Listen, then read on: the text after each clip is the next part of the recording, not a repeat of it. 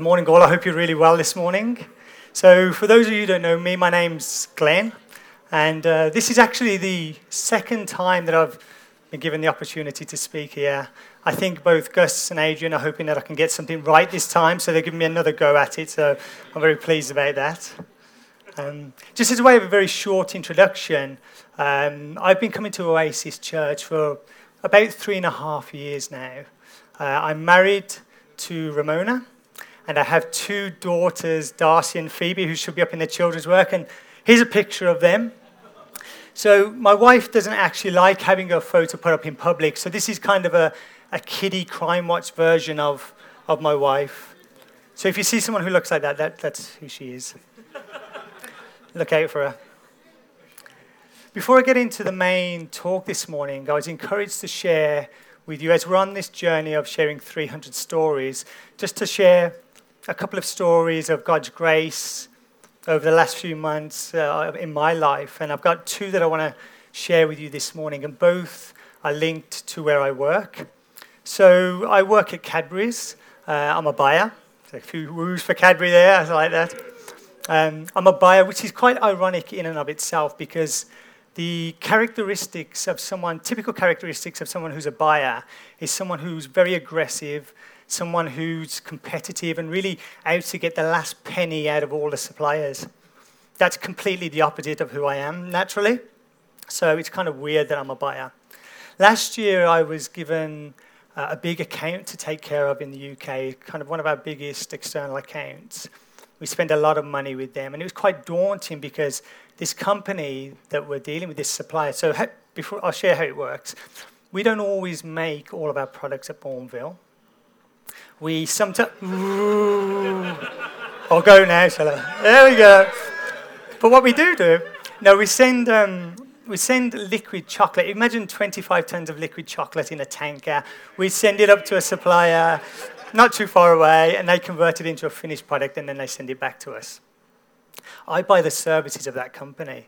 And this company that I manage now um, has a long history with Cadbury, supplying Cadbury for 25 years spend a lot of money with them. But the guy who owns the company, he's a really, really sharp businessman, really, really smart, and he knows the industry well. He knows Cadbury very well, and to many respects, he knows he knows the business better than I do. If, in all fairness, so I was kind of considering, well, how do I manage this account? How do I go about dealing with this chap? That if I try some cheap kind of buyer's tactics on this guy He's going to wipe the floor with me, no doubt about it. So I thought, well, I need to really just try and bring in God's values and God's kingdom values within the relationship and treat this guy with respect, treat him with courtesy and honesty, uh, have respect for his team and his, his, um, all the things that he's achieved. Excuse me.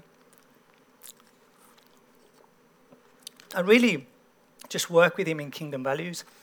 So over the past 12 months, I've been working with him with that kind of real emphasis on the relationship. And two things have come out of that last year.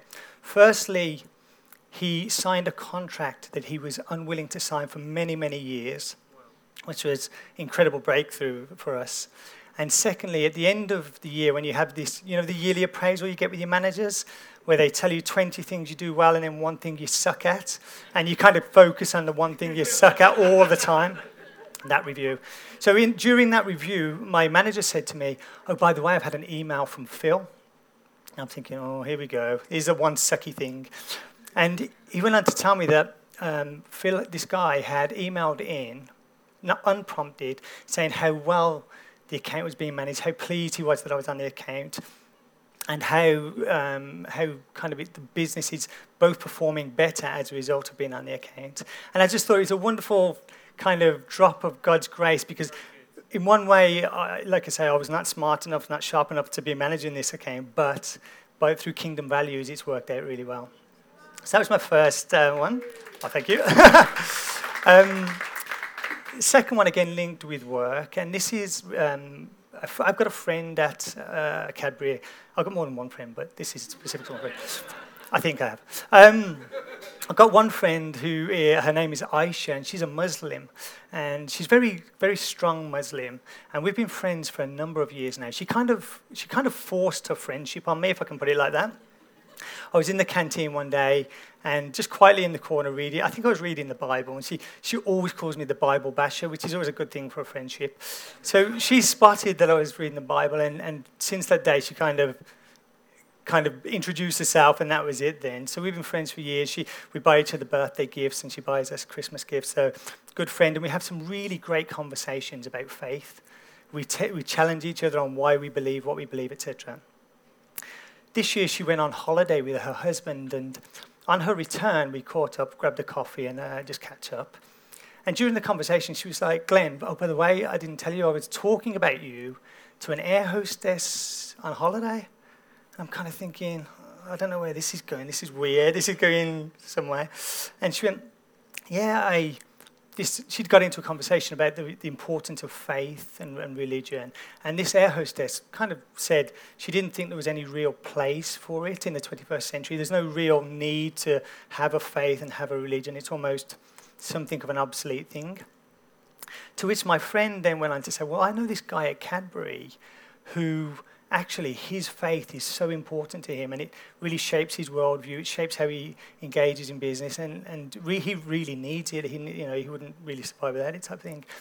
And, you know, a few days later, it kind of dropped, a penny dropped on that, that again, God's grace in that situation. Here we have a Muslim lady trying to convince a non believer about the importance of faith by pointing to someone who follows Christ. And it was just a, it was just an amazing kind of revelation. Only in God's grace and economy could those kind of conversations happen. So there's just two examples for me before going.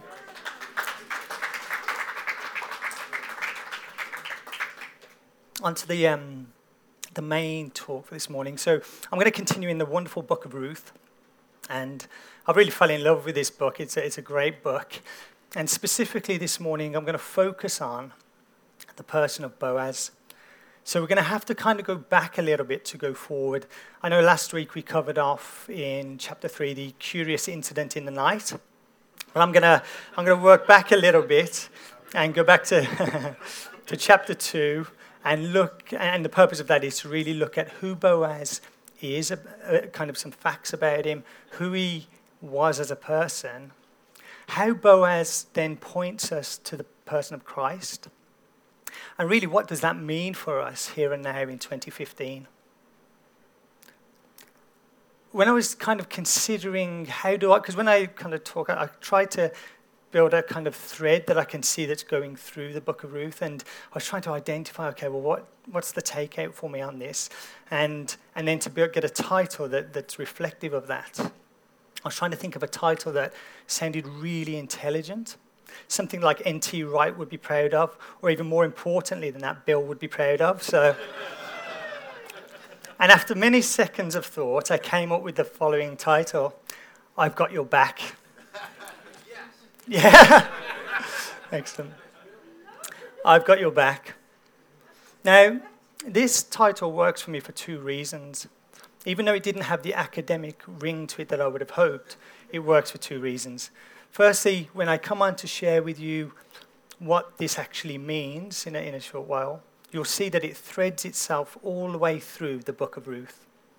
The second reason is I think it makes me sound still a little bit street and a little bit down with the kids, which for me, when you consider that, I'm actually in the age of denial now.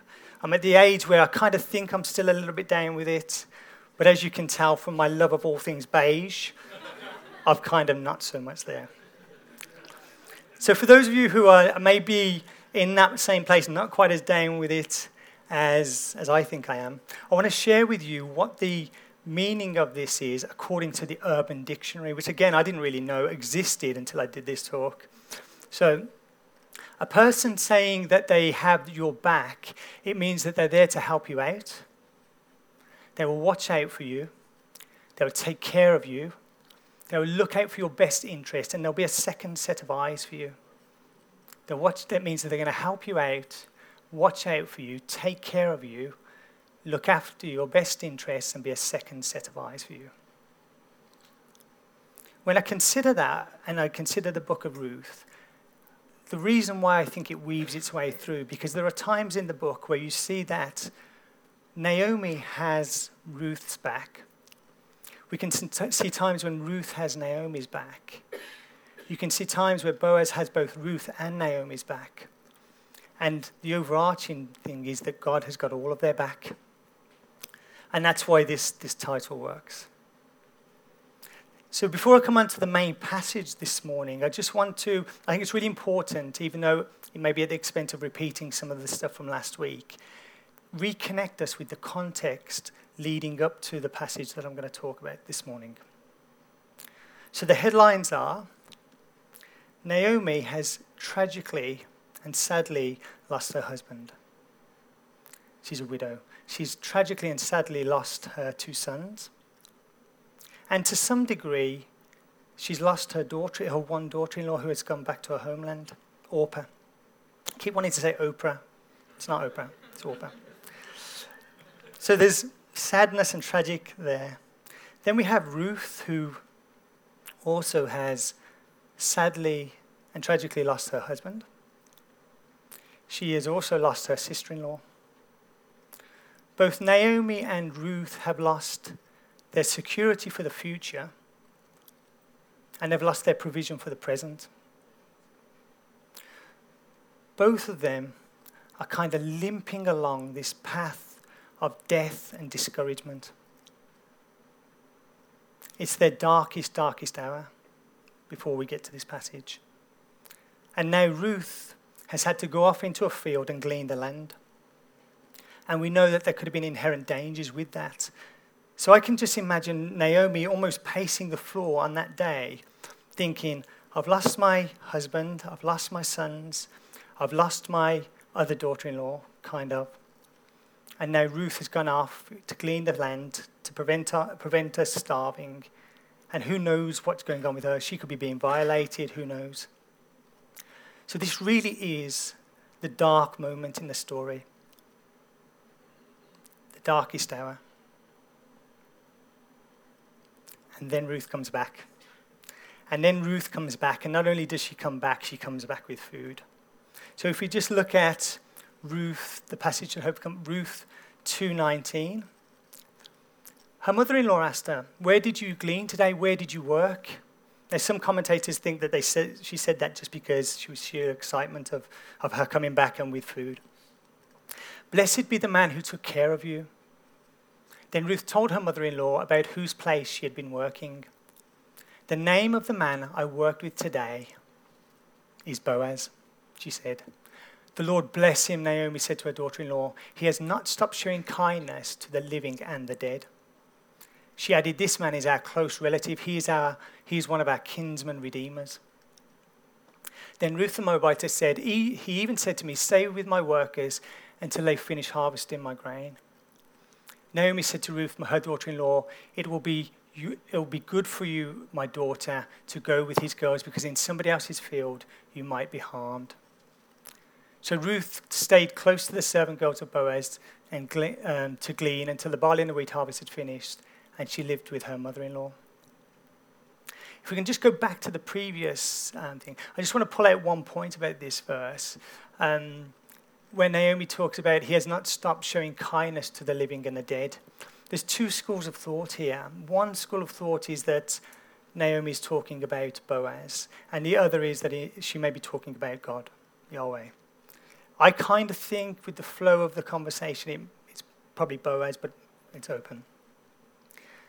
So we've gone from this very, very dark place leading up to this, this, this darkest hour, and all of a sudden, this passage is the turning point of the whole book. It's the turning point. It's the point where all of a sudden, hope is back on the horizon. So all of a sudden, I can imagine it's almost when you look out and you see the sunrise, there's a glimpse of hope back on the horizon. They've gone from this darkness, death, despair, discouragement, and now there may be a chance that everything's going to be okay.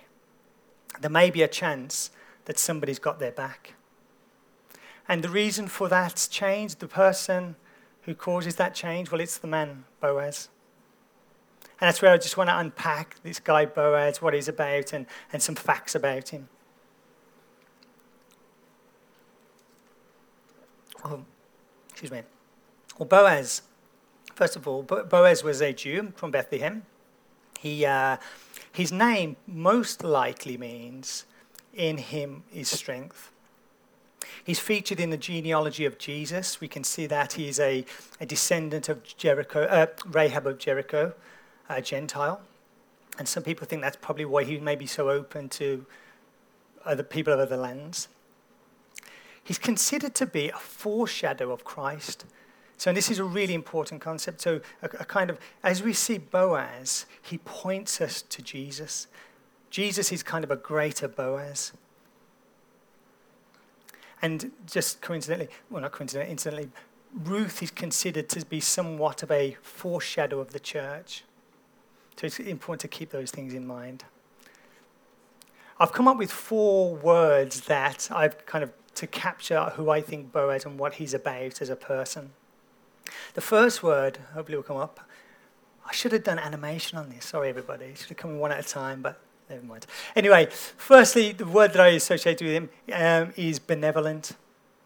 Benevolent. We get the impression that Boaz is a warm and generous and kind hearted man. Even from the very start of the story, as he comes into the story, the first thing we get from him is that he puts a blessing on his workers. May the Lord be with you. I don't know about you. I mean, if my manager came in in the morning and rather than say, Darby, have you done those emails? which is how we talk at Cadbury, um, he kind of said to me, you know, I just want the Lord to be with you today. That would be a real kind of blessing. It would be, you can tell a caliber of a person, not just by how they treat their peers, but if there is a hierarchy, it's how people treat their kind of people who work for them. And we can see from the start that Boaz is a kind and generous man. He's a protector and a provider. He, he provides food for Ruth. He gives enough so she can provide for Naomi as well. He's a protector because he wanted Ruth to work in his fields, probably knowing that if she went somewhere else, then she's going to more than likely run into trouble. So he was a provider, a protector, a kind, warm, generous man. And for that reason, the first word is he's benevolent. The second word I've got for him is affluent affluent. In the New King James Version of the Bible, it says that he's a man of great wealth. Now, think about wealth and money. In and of themselves, they're neither morally good or bad, they're neither right nor wrong. But the one thing that we know is that when wealth and riches are in the hands of a godly man or woman, those riches are going to be used for more than just their own interests. And we can see again with Boaz, he was affluent, but it wasn't just for him, it was for others. He was generous. The third word that I have kind of got for Boaz is that he was a man of character. A man of character. We can see that he, from previous chapters and previous weeks, that he conducted his work, his, his business with integrity. He was a man who said one thing and he did the same thing. Again, coming back to the curious incident in the night, he, he affirmed to Ruth that he was going to get this resolved, this redeeming of the land, the redeeming of her. And he went out and did that. And that's an amazing testimony for anybody when they say and do the, the, the, same thing. We notice that Naomi, he must have been known for being a person of that caliber because Naomi picked up on it with Ruth by saying, He will not rest until the matter is settled. And here I just have a wonderful picture of Boaz, kind of having this determination, having this passion, knowing that he's got to do something, and going out and doing it and redeeming the land and redeeming Ruth. And he points us again to Christ at this point because you think when Christ set his face to the cross, he was determined, nothing or no one was going to stop him fulfilling his mission to redeem the, the people. So you have Boaz and you have Christ and you have him pointing towards towards the greater Redeemer. He, and again, a, a, measure of a person's character is not only knowing the right thing to do, but going about it the right way. With Boaz, he, he, there was another kinsman redeemer that was closer. There was another relative that had a closer, more of a responsibility to do this than, than what Boaz did. I get the impression between us that Boaz kind of liked Ruth anyway and probably was keen to do this, but he had the integrity to give the opportunity to the one that was closer. And he did it in an open forum. He got people around, witnesses around, and he went through it. So he was a man of integrity and also transparency. All of these, all of these traits just point to a man who is a man of character. So that's the third word. So he's benevolent, affluent, a man of character. And then the final word is kinsman redeemer, which I've already mentioned a couple of times. So this term, kinsman redeemer, if you're a kinsman redeemer in Jewish law, you have a responsibility for family members. You have responsibilities according to the Jewish law. And there could be one of four responsibilities, uh, which hopefully there will be a screen for. The first one is that you may have the responsibility for an extended member of the family. Say, for example, if your brother passes away and he leaves a wife and that wife hasn't had any children, you may have to marry her and have children and continue the family line. The second one, you might have to redeem the land of a poor relative if they've had to sell it outside of the family. The third one is that you may have to redeem a relative who's been sold into slavery. Or the fourth one, you may have to avenge the killing, uh, avenge the killing of a relative. So if someone's been killed, you might have to take vengeance for them. Now, the thing about a kinsman redeemer, I take two things out of this kinsman redeemer kind of setup that God's put in in the Old Testament. And the two things I take out of this is that isn't it amazing that God in his wisdom, he set up a system where we have to have each other's back. If you're a family member, you've got to have each other's back and you'll have other people's back. So that's, that's incredible. And the second thing is the impression that I get from Boaz that even though there was an obligation on him according to the law, that he was more than willing to do it. More than willing to do it. So we have someone who's benevolent, he was affluent, he was a man of character, and he was also a kinsman redeemer. And for this reason, those characteristics we can again reinforces why he points us to Christ, why he is considered a foreshadow of Christ.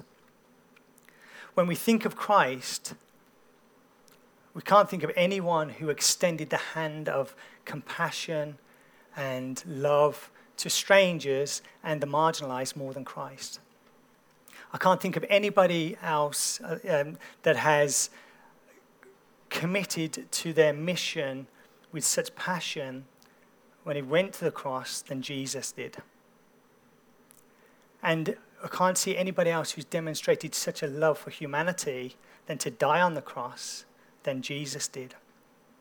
So we can see Boaz again points us to Christ.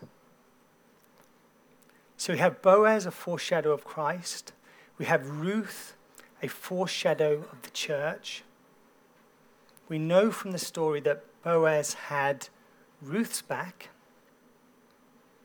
The question is how do we know that here and now in 2015 that Jesus has still got our back? And really, what does that mean for us if we know that? How do we know that He's still got our back? We only have to look around. You don't have to look too far, in fact turn on the TV, we can see that Christians are being persecuted and killed. We had firsthand understanding of that today. You don't need to go really beyond these four walls to probably know someone who we love dearly or people that we love dearly that are suffering with their health. Or people who may be here today and despite a public church face may be sitting there with loneliness and depression? How do we know with all of that going on, how can we be sure that one, like Ruth had Boaz, how do we know that we've got Christ still? How do we know he's got our back? Well, it's at times like that, when you're in your Naomi moment, when you're in your Ruth moment, that your faith really has to kick in. And faith comes from hearing the word of God. We know historically what Christ did on the cross for us. But at times like this, when you're, when you're struggling, like Naomi and Ruth, when everything seems to be against you, when you know starvation, death, all of these things, we have to look to Scripture for our encouragement and our understanding that Jesus still very much has our back here today. But the point I want to make about this is we have to have a, an understanding of a balanced message. What I respect about Scripture most is that it gives it you as it is. It doesn't try to necessarily fluffy things up. It doesn't try and give you um, everything's going to be rosy in the garden. I mean, there are some arms of kind of teaching in the Christian faith, uh, prosperity teaching, where you name it, claim it, and everything's going to be well in life. I kind of struggle sometimes with that because often I don't see how it lines up with Scripture so much. It's true that God blesses and God favors and, and God really, you know, His love is never ending. But in terms of how it manifests on earth, in terms of success and, and doing well and having all of the abundance of everything that we want, I don't necessarily see how that lines up so much. When we look at scripture, so the first scripture I've got is from John. These are the words of Jesus saying, In this world, there will be troubles. That's a great motivational speech for you there from Jesus.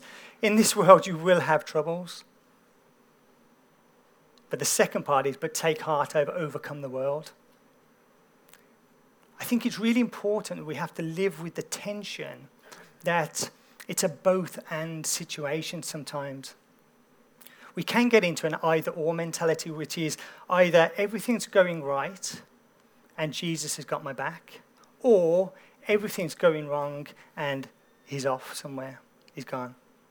It's not that. It's a both and, and it's a tension we have to live with. It's a both and in the sense that something can be going wrong. I can be struggling with my health. I can be struggling with my finances. I can be in my darkest hour. And at the same time, Jesus is right there and he's got my back. When we look at the chapter from Romans, Romans 8, again, Paul talks about, so he says, For I am convinced that neither death nor life, neither angels or demons, neither the present or the future, nor any powers, neither height nor depth, nor anything else in creation will separate us from the love of God that is in Christ Jesus. If we pull out some of the key words there death, depth, demons. So even if people are coming against me, Christ is there and his love will never change. Even in death, Jesus' love I can never be separated from.